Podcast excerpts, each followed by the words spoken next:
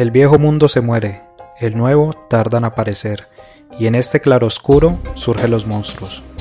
Esto escribió el viejo Sardo cuando en Europa se alzaban las fuerzas oscuras que pondrían en riesgo al mundo en los años 30 del siglo pasado. Hoy nos encontramos en la misma situación. Peligros y esperanzas se juntan para hacer del futuro algo incierto. Acompáñenos en este viaje para comprender en qué punto de la historia nos encontramos y avisorar un nuevo horizonte que deje atrás los peligros de nuestra época. Esto es El Mundo en Claroscuro.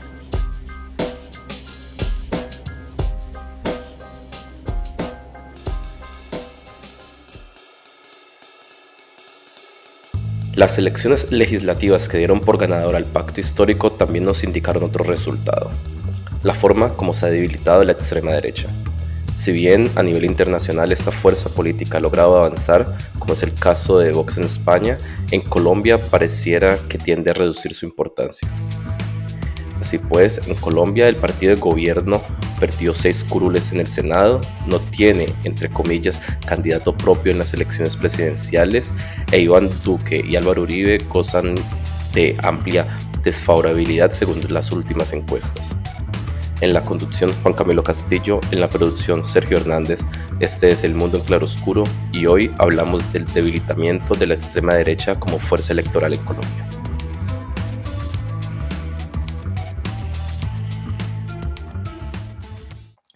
Para hablar de este tema contamos con dos participantes.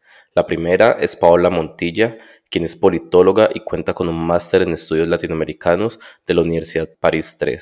Además, cuenta con un doctorado en ciencia política de la Universidad de Salamanca. Actualmente, Paola es docente e investigadora de la Universidad Externado. Paola, eh, un placer tenerte con nosotros el día de hoy. No, mucho gusto, realmente es un gusto poder estar con ustedes en este espacio. Nuestra segunda invitada es Lina María Manrique, quien es comunicadora social y cuenta con un doctorado en estudios políticos y relaciones internacionales de la Universidad Nacional. Lina María es actualmente docente en la Universidad Santo Tomás. Lina, eh, bienvenida y un placer que estés con nosotros. Igualmente, Sergio, Juan Camilo y todos los oyentes del podcast, un gusto estar aquí. Bueno, para empezar el día de hoy, quiero decirles que en nuestro podcast siempre empezamos por lo más básico y esto pues es nuestro, nuestra metodología para poder definir un entendimiento común.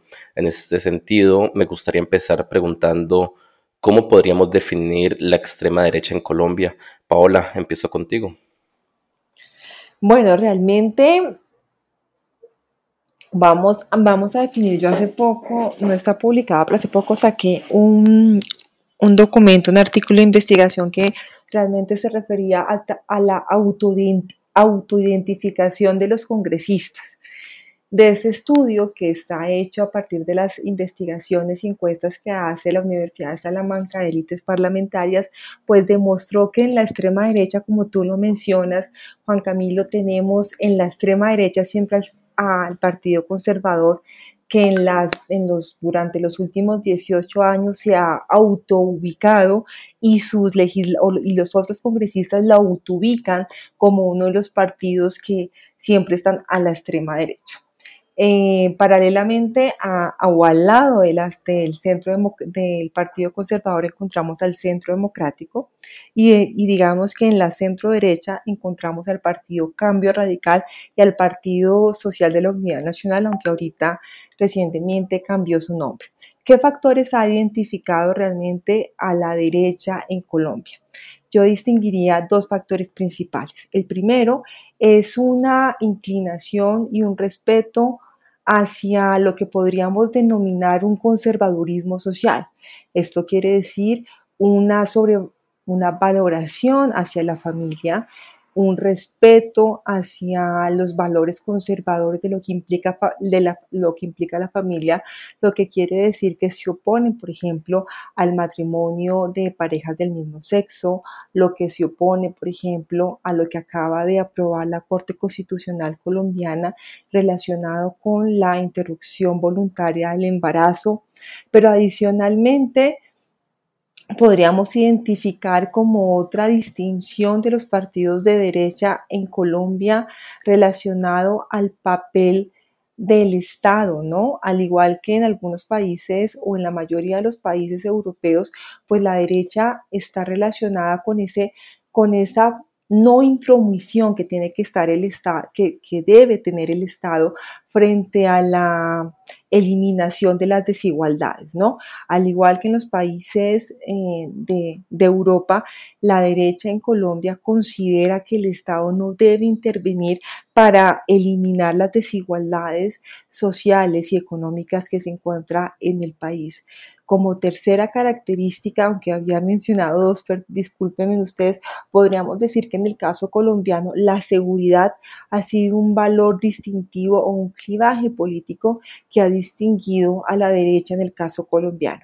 Es decir, ese acento relacionado a la seguridad, a la importancia de la seguridad, es una de las distinciones que ha caracterizado o una de las cosas que ha caracterizado a la derecha en Colombia. En resumen, podríamos distinguir tres características principales de la derecha colombiana. Lo primero, un apego al conservadurismo social, lo que implica un respeto hacia la o a ese o o ese, a esa perseverancia o esa permanencia de los valores sociales de la familia. El segundo, la figura del Estado como un Estado realmente que no se tiene que intrometer para disminuir las desigualdades sociales. Y la tercera característica de la derecha colombiana está ya relacionada con la prevalencia de la seguridad, ¿no? Una seguridad que dependiente del discurso que evoque cada uno de los candidatos de derecha, pues va a estar relacionada en el caso en, nuestro caso, en nuestro caso actual del debate colombiano, pues una seguridad con oportunidades, pero siempre la seguridad centrada como una característica muy de los partidos de derecha. Lina, ¿qué tendrías para decirnos en, este caso? Quiero mencionar, no sé si me están escuchando bien, que no estoy de acuerdo con limitar el debate político a izquierdas y derechas, y menos en el caso colombiano y voy a explicar por qué. Eh, si bien la profesora Paola ha explicado esta tradición que viene del Frente eh, Nacional y de lo que fue el bipartidismo en Colombia de liberales y conservadores. Pero con la constitución de 1991 hay una explosión de partidos y hay un cambio pues, en, en, el escenario constitucional colombiano y eh, en la, misma ciencia política y los analistas, eh, no solo desde la ciencia política, sino desde el periodismo y específicamente la prensa nacional, ha llevado, y me parece a mí que ha simplificado el debate, a hablar de derechas e izquierdas. Entonces, eh, no, no comparto la categoría, eh, la, entiendo, digamos, desde el punto de vista académico, pero me parece que eso ha simplificado eh, la comprensión de la deliberación pública en Colombia eh, con fenómenos que tienen que ver, están muy permeados por el narcotráfico. No sé si, si es como clara mi, mi apreciación, pero no, no, no estoy de acuerdo con segmentar el análisis político y llevarlo solo en términos de derechas e izquierdas.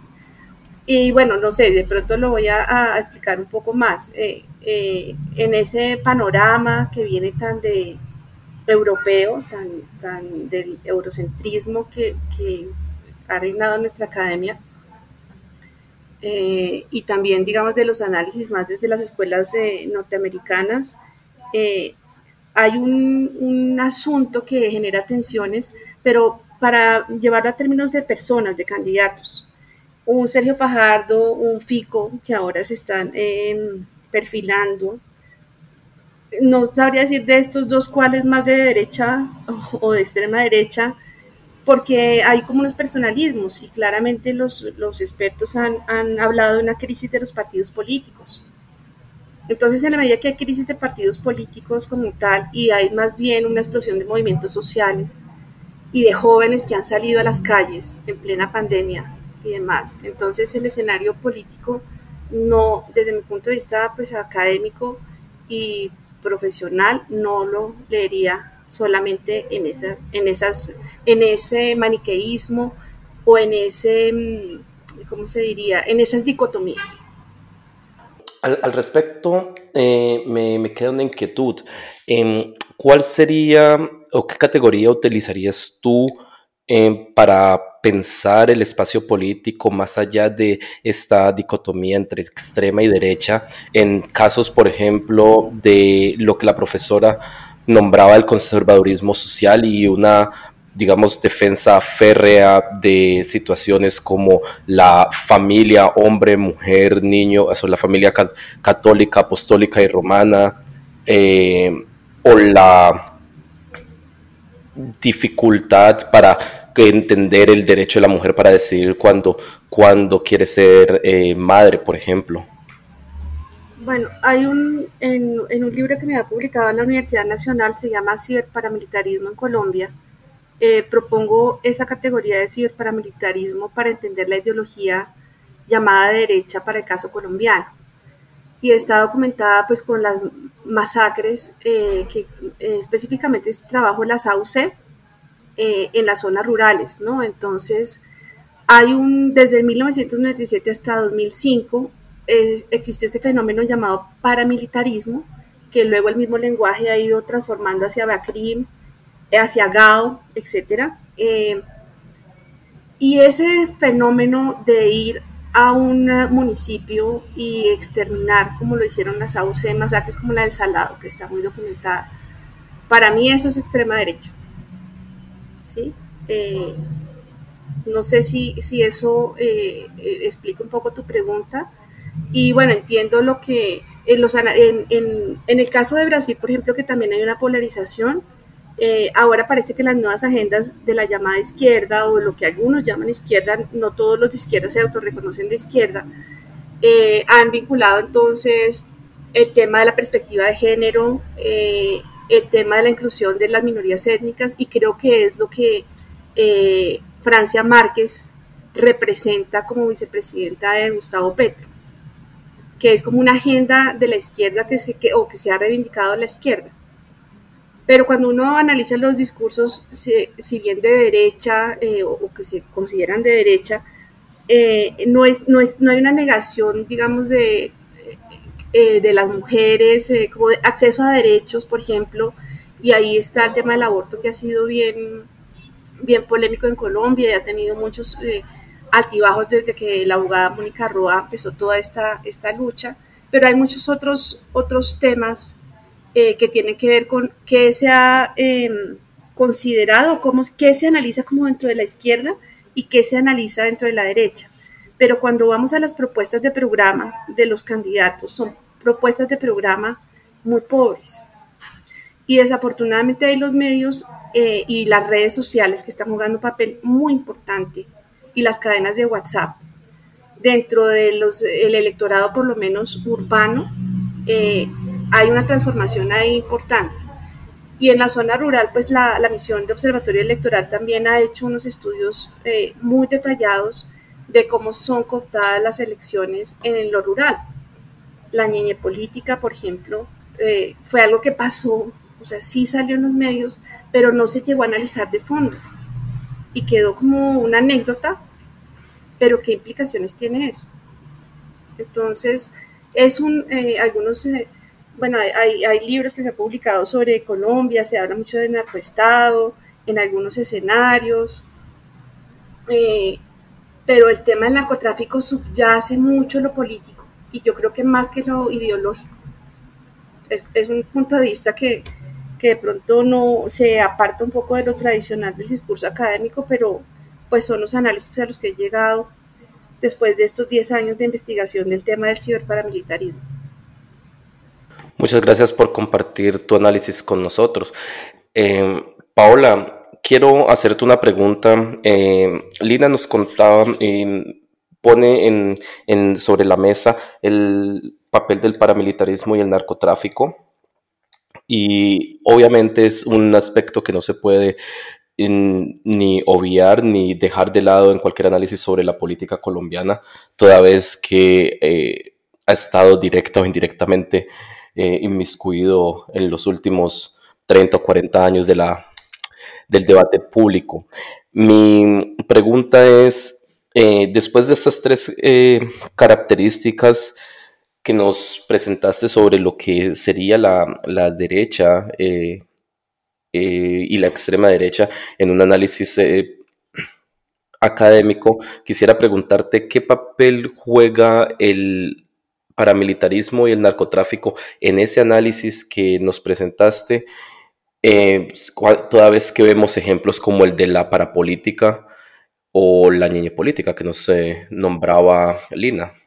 Juan, yo quisiera dividir mi, mi, respuesta en dos partes. En la primera parte, no creo que sea posible asociar todos los, todos los relacionamientos, toda la relación que tiene el paramilitarismo o ese anclaje que tienen muchas élites políticas que sin lugar a dudas es una realidad y que hace que algunos estudios hayan denominado algunos municipios de Colombia como regímenes híbridos.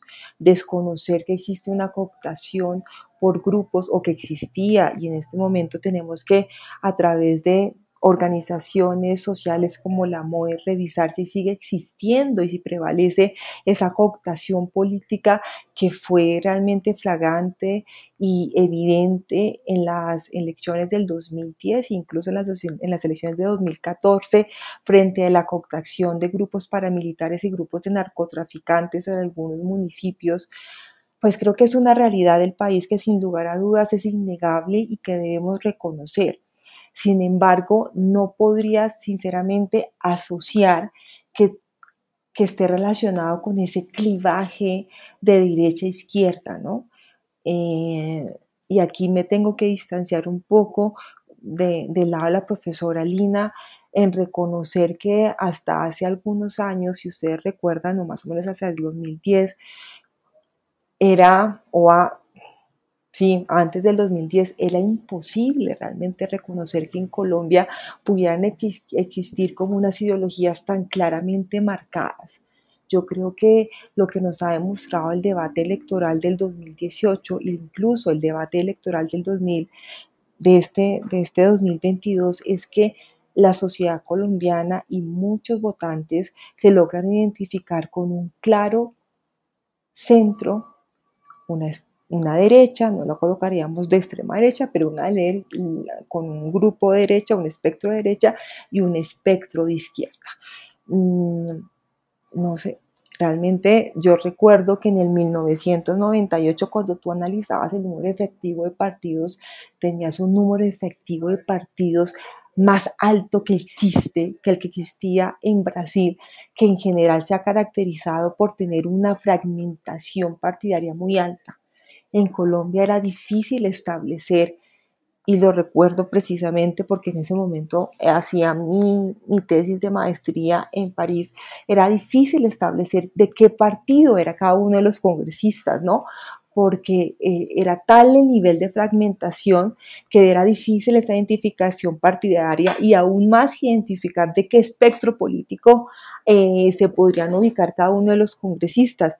Sin embargo, yo creo que la sociedad colombiana desde el 2018 se ha tendido a diferenciarse entre dos extremos políticos, dos extremos que lamentablemente están polarizados pero que esa clasificación, ese clivaje entre extrema derecha, en, bueno, entre extrema derecha no, para ser más rigurosos con el lenguaje entre derecha e izquierda sí, o en estas últimas elecciones y en las elecciones del 2018 si realmente logró, logró trascender ¿no? Logró trascender.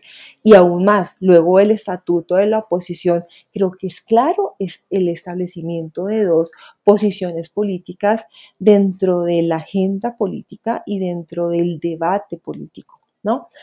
Eh, sin embargo, frente a tu pregunta, creo que es imposible reconocer que en la mayoría de los casos siempre todos los fenómenos del paramilitarismo estuvieran o que eso estaba alineado con una posición de izquierda o una posición de derecha, ¿no? Creo que son, que son episodios de la política colombiana que demuestran una realidad, pero que esa relación entre, entre entre grupos paramilitares y grupos también insurgentes, porque no únicamente se mostró la alianza entre élites políticas con grupos paramilitares, sino también se ha demostrado la alianza entre élites políticas y grupos insurgentes. Creo que es una realidad política colombiana, pero que no que no se inserta, que realmente no, no penetra en, dentro de esa diferenciación ideológica que podríamos encontrar en este momento en el debate colombiano entre izquierda y derecha. Ya que eh, tocas el carácter de los eh, congresistas y de cómo las elecciones y el debate político se, en el 2018 y el actual ha variado, quisiera pasar al aspecto electoral. Eh, para esto quisiera empezar con tu apreciación, Lina, y es que los resultados de las elecciones legislativas dieron como, eh, dieron como resultado una que el partido de gobierno perdió seis curules después del escrutinio oficial desde tu punto de vista, ¿qué razones podemos esposar para explicar esta pérdida de curules y, de votos tan llamativa? Bueno, mira, eh, tengo unos datos aquí eh, que son de eh, France, de, televisión, del canal francés, se me escapa el nombre, pero plantea que los tradicionales partidos conservador y liberal obtuvieron 15 escaños la coalición Alianza Verde y Centro Esperanza tres escaños, mientras que el oficialista Centro Democrático pasó, como tú ya lo decías, de 19 eh, curules en el Senado a, a, ser la quinta fuerza con 13 curules.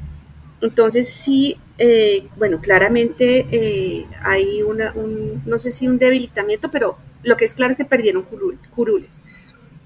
Sin embargo, yo mm, analizando, por ejemplo, la votación de, la senadora María Fernanda Cabal, eh, ha logrado un discurso que creo que representa mucho de lo que en el análisis están proponiendo como la derecha. Yo la verdad no, estoy segura si lo llamaría como extrema derecha. Y aquí quiero aclarar un poco lo que decía antes. Eh, lo que yo encuentro como extremo en nuestro contexto colombiano es el alzar, al, el, levantarse en armas, ¿sí? y lo, en un podcast anterior de, de, de este programa, del mundo en claroscuro, eh, escuché a un experto que decía es que aquí la izquierda se alzó en armas, ¿sí? Y es real, y bueno, ya hemos tenido todo un proceso de paz. Eh, la derecha también se alzó en armas. Entonces, eh, yo, para nuestro caso, diría que lo extremo es ese levantamiento en armas y los asesinatos de líderes sociales que, pues que han seguido ocurriendo, ¿verdad? Entonces quería como aclarar qué entiendo por extremos o qué, me atrevo a analizar. Y eh, ya que lo planteas en términos de debate electoral, sí eh, hay una división dentro del centro eh, democrático. No sé hasta qué punto una decepción con respecto a la, a la gestión presidencial. y pues digamos que no es la primera vez que ocurre, porque si, si, todos recordamos, Juan Manuel Santos fue ministro de Defensa del expresidente Álvaro Uribe en su momento. Entonces, un poco en ese, y, el origen del partido de la U es en, el seno, digamos, de ese liderazgo que ha tenido eh, la figura del expresidente Álvaro Uribe, primero como presidente dos veces consecutiva y luego como senador. Entonces, eh, si bien hay una, una pérdida de curules, eh, no, no consideraría como, creo que hay como una reconfiguración de las figuras carismáticas y creo que la senadora María Fernanda Cabal lo materializa. Y quiero pues referir a un episodio que hubo en medios donde hay una grabación de ella que se filtra, la verdad no, no conozco el contexto de cómo se filtra, pero ella habló en privado eh, cosas que luego sostuvo públicamente, ¿no? Sobre su, su análisis y su apreciación personal eh, y cómo ella lee la gestión del Ejecutivo.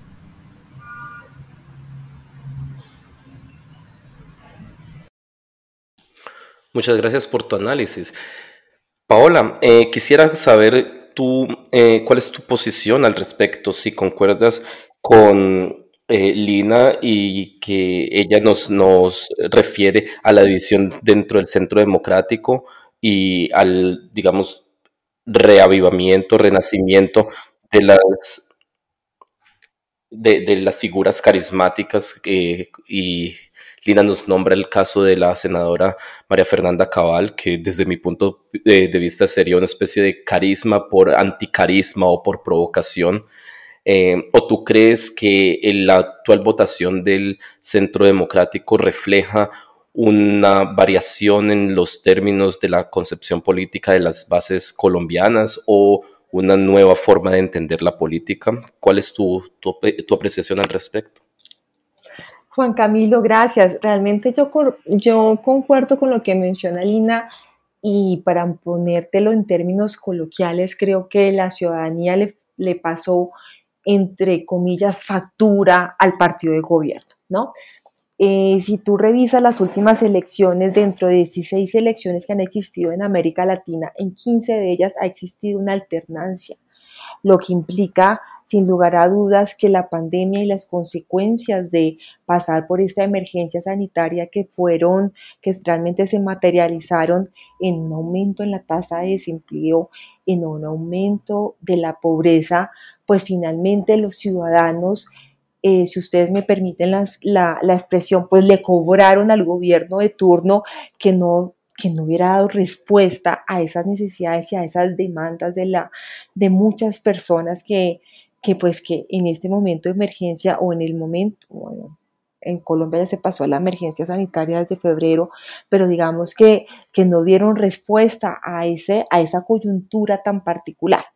En ese sentido, sin lugar a dudas, eh, haber estado el centro democrático en el gobierno y haber tenido que enfrentar un tratamiento de, la pandemia, un tratamiento de esta emergencia sanitaria y sin lugar, el aumento de la pobreza, el aumento de desempleo en Colombia, pues hizo que muchos de los ciudadanos le cobraran al gobierno, es decir, al centro democrático, pues su falta de respuesta.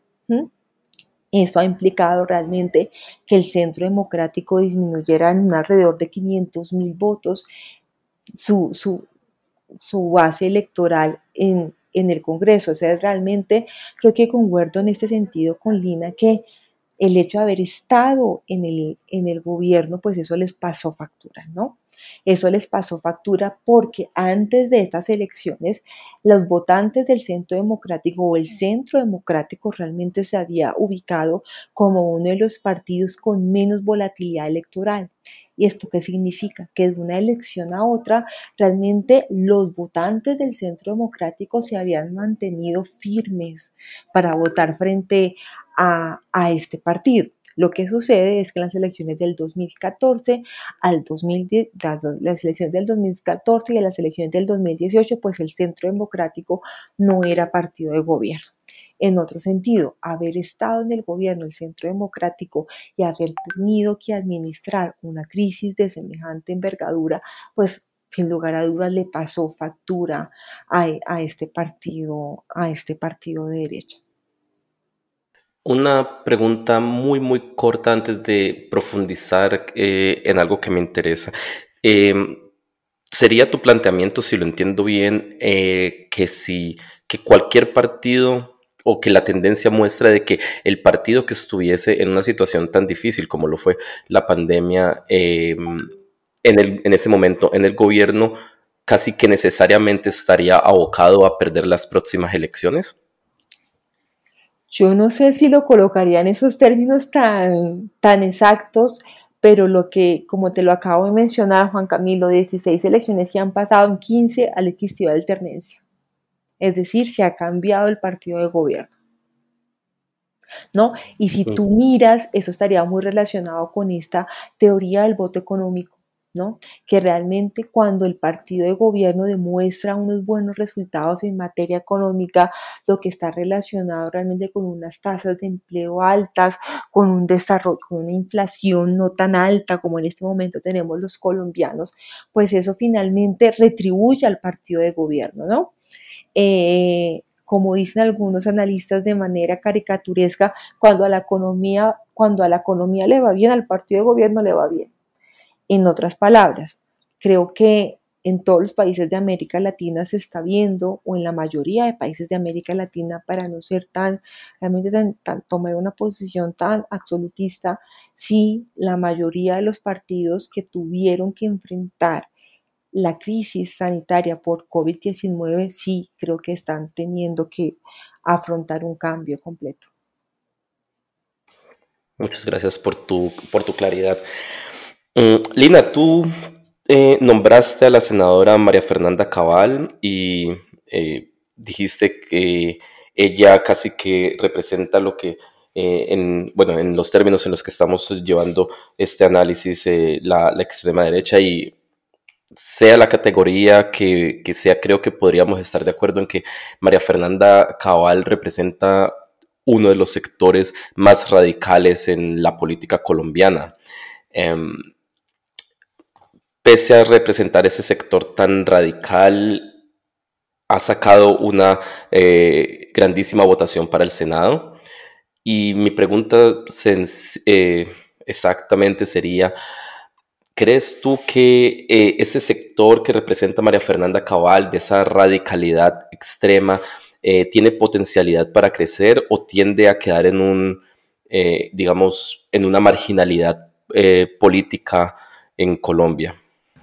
Bueno, la senadora María Fernanda Cabal tuvo 196.865 votos, que pues son significativos para un senador.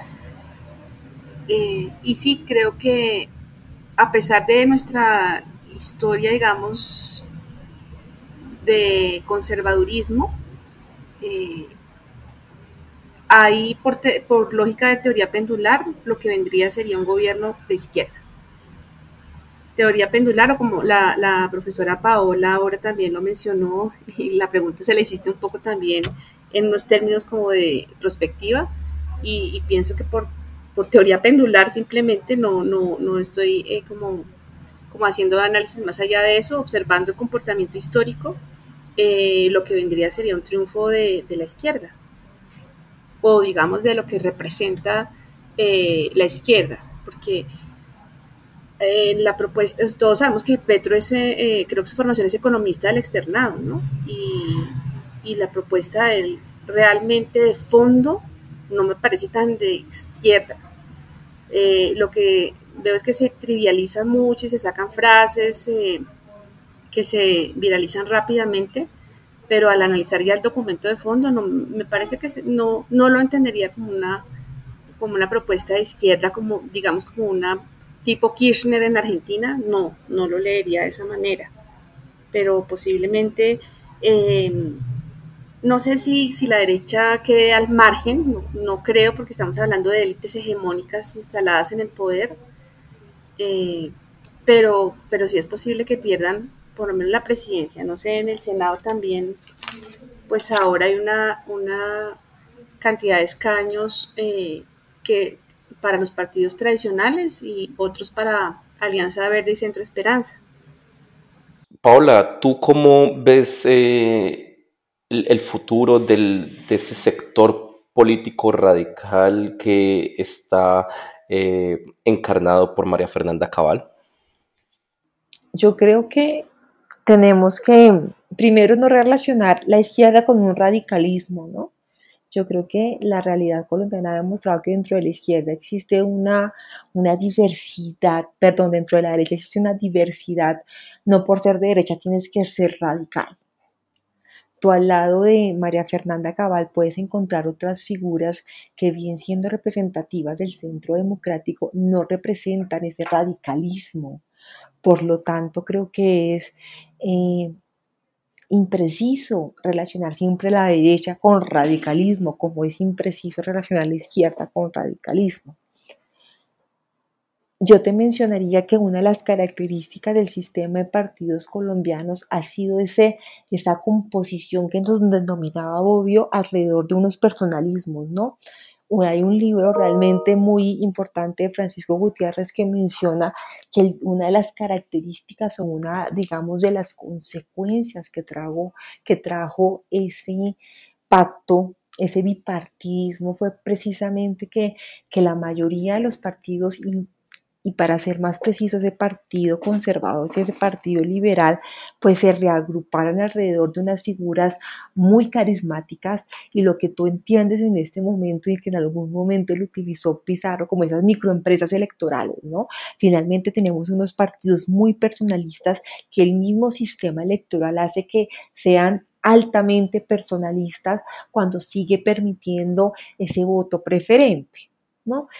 Entonces, si bien esa, esa construcción personalista es típica de los partidos tradicionales, como es el partido conservador y el partido liberal, y que también tuvo, tuvo una, como tuvo una, una secuencia en el, en el Partido Cambio Radical, en el Partido Social de la Unidad Nacional, en este momento estos partidos nuevos dentro de los que se encuentra el Centro Democrático, donde se encuentra el partido de la Alianza Verde, de la Alianza Verde, donde se encuentra Colombia Humana, pues son partidos incluso hasta las elecciones pasadas, el pueblo democrático alternativo, una de las características principales era que en estos partidos que uno desde la academia los denominaba como partidos recientes o partidos nuevos, no se configuraban alrededor de esos personalismos, ¿no? O sea, no eran,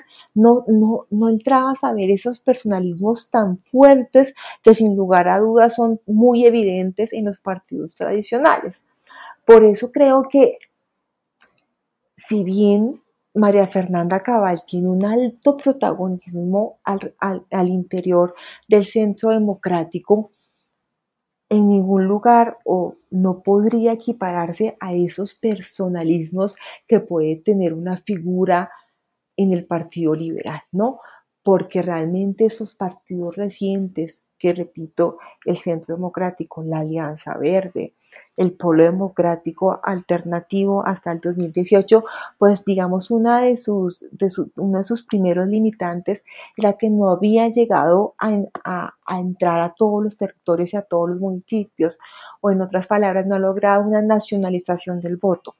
Entonces creo que si bien esos existe y tú puedes ver esos personalismos de María Fernanda Cabal, de Paloma Valencia al interior del centro democrático, ellos no logran representar esa como ese predominio y esa y esa concentración de poder personal que sí puede existir en los partidos tradicionales.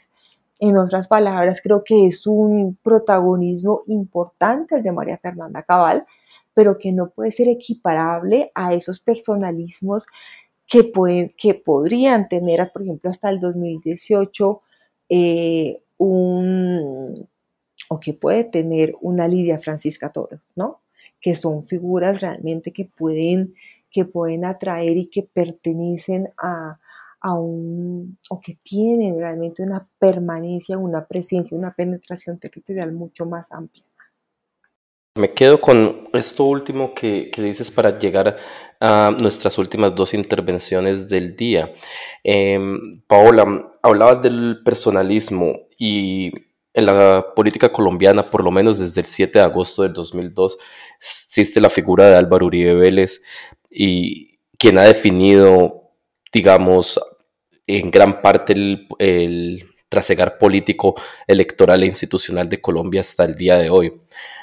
Mm, en estos momentos se encuentra con cifras de desfavorabilidad nunca antes eh, conocidas por él. Eh, se encuentra enfrentando también un proceso jurídico que primero estaba en la Corte Constitucional y ahora en la Fiscalía. Y el partido político que arropa su, su legado, por decirlo así, se encuentra en una posición de, digamos, de debilidad electoral. Mi pregunta sería, eh, ¿qué crees tú que queda de la figura de Álvaro Uribe Vélez en este momento y cuál será su importancia en el futuro próximo colombiano? Juan Camilo, es una pregunta muy difícil, es una pregunta, es una pregunta muy difícil y además porque es una perspectiva muy larga te voy a mencionar con, lo que, con los elementos que tengo en este momento de juicio. Como tú lo mencionas, el, el expresidente Uribe tiene en este momento los índices de desfavorabilidad muy altos, completamente muy altos, pero en muchas de las discusiones académicas que uno tiene aquí con los colegas, muchos laburaban al centro democrático una, un colapso completo, ¿no? Si ya no está Uribe en primera línea, en primer lugar, pues realmente va a perder todos los votos. Y mira que realmente Miguel Uribe hizo una, tuvo la más alta votación. Entonces, poder precisar qué tanto fue el impacto que el expresidente Uribe saliera a volantear, ¿no? a entregar volantes y que si eso pudo o no interferir o incidir en la votación que tuvo el Centro Democrático, pues creo que nos falta algunos meses para poder establecer si la figura de Uribe realmente con estos niveles de desfavorabilidad, como tú lo muy bien mencionas, Juan Camilo, el presidente Uribe en toda su historia política desde el 2002, realmente es el momento en que más desfavorable se encuentra, si realmente eso ya está, digamos, como que es el preámbulo de su de su, de su retiro político, ¿no? Porque realmente en el presidente Uribe fue una persona que salió al lado del Centro Democrático a hacer campaña, ¿no? Que tanto los votos del Centro Democrático o que tantos votos o que el debacle o que la pérdida de votos del Centro Democrático no hubiera sido tan alta gracias a Uribe, creo que es un momento muy temprano para determinarlo. Es un momento muy temprano para determinarlo. Sin embargo, que la ideología que representa el presidente Uribe esté llegando a su declive es otra cosa. No sé si ustedes recuerdan, pero creo que para mí fue un hecho muy, muy llamativo la cantidad de pronunciamientos que existieron luego del fallo de la Corte Constitucional para aprobando la despenalización del aborto. ¿no? Entonces, realmente, si me dices el hecho que Uribe se desaparezca del escenario político, eso implica que la sociedad colombiana va a dejar de ser derecha, no lo creo. No lo creo. Tal vez Uribe puede desvanecerse del escenario político, pero comienzan a, a salir figuras como la que tú acabas de mencionar, María Fernanda Cabal, Paloma Valencia, quien siguen representando un nicho muy muy importante de la sociedad colombiana que se ubica en la derecha que se ubica en la derecha. Entonces puede que el presidente Uribe cada vez intervenga menos, cada vez se vea menos en escena, cada vez acompañe menos las vallas publicitarias de los candidatos, tanto a Congreso como a presidencia, pero creo que esa tendencia política sigue permaneciendo y va a permanecer si tú no me, permites el,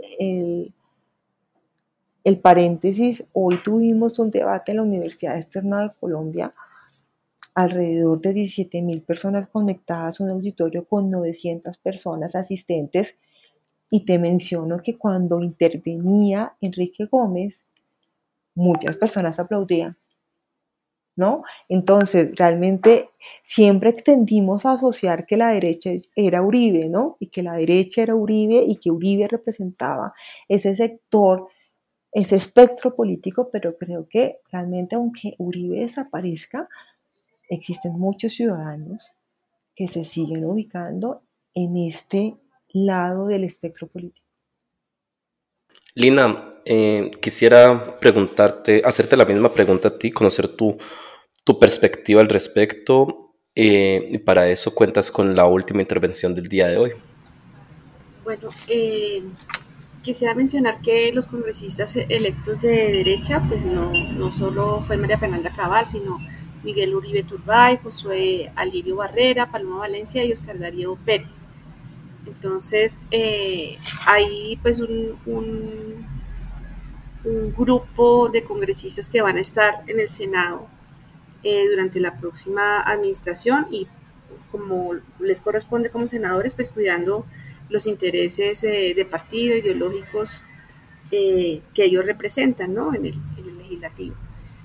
Con respecto a la figura del expresidente Álvaro Uribe, yo, yo pienso que si, si, hay un cambio en, de gobierno, no es porque el expresidente Uribe lo haya hecho mal, sino porque el actual presidente Iván Duque no, no logró representar y encarnar lo que se esperaba en un momento tan, tan crítico como fue la pandemia y donde las movilizaciones sociales prácticamente el año anterior estuvieron todo el tiempo eh, eh, en, los distintos lugares del país. Entonces, yo diría que es un otoño, es un otoño y que pues él ha tenido un, ciclo político muy importante, muy relevante, ya la historia lo, lo juzgará y yo tengo una percepción muy, muy diferente de lo que es la Casa Gómez, eh, de lo que fue Álvaro Gómez, Enrique Gómez, toda la, la, familia que, que, encarnó tanto el, el Laureano Gómez, el Partido Conservador. Lo siento muy lejano, aunque todos están en la derecha, digamos, pero para mí no son lo mismo. No, no compararía la Casa Gómez con, con lo que ha representado políticamente el, el expresidente Uribe, eh, se le valoraba la mano dura, eh, ¿no? Eh, el Vive Colombia viaja por ella, el trabajar, trabajar y trabajar. Y quisiera pues cerrar diciendo esto, es una, una cita de Ernesto Laclau, dice que quiero referirme al pueblo colombiano para, para cerrar, ¿no? dice así, si me permiten, lo leo, para comprender el sentir de ese pueblo colombiano, eh, quisiera retomar dos dimensiones eh, sine qua non del populismo que cita Ernesto Laclau en, su texto La razón populista. Y son un vínculo equivalencial y la necesidad de una frontera interna. Esto es la equivalencia de una pluralidad de demandas realizadas por el pueblo. Entonces, en cuanto a la frontera, se da así claramente el intento de crear un pueblo de gauche, un pueblo de izquierda, basado en la construcción de una frontera política y esta frontera eh, está determinada por ser la voz de los excluidos del sistema. Y habría que ver si lo que viene es eh, un momento de gobierno de aquellos que se sienten representados por ser los excluidos del sistema. Muchas gracias por tu intervención. Muchas gracias a las dos por participar el día de hoy en el mundo del claroscuro. Les habló Juan Camilo Castillo, este es El Mundo en Claroscuro y los esperamos el próximo viernes, donde seguiremos analizando el panorama político y electoral colombiano. No olviden suscribirse a nuestros canales de Spotify y YouTube y seguirnos en nuestra cuenta de Twitter, arroba mclaroscuro. Hasta la próxima.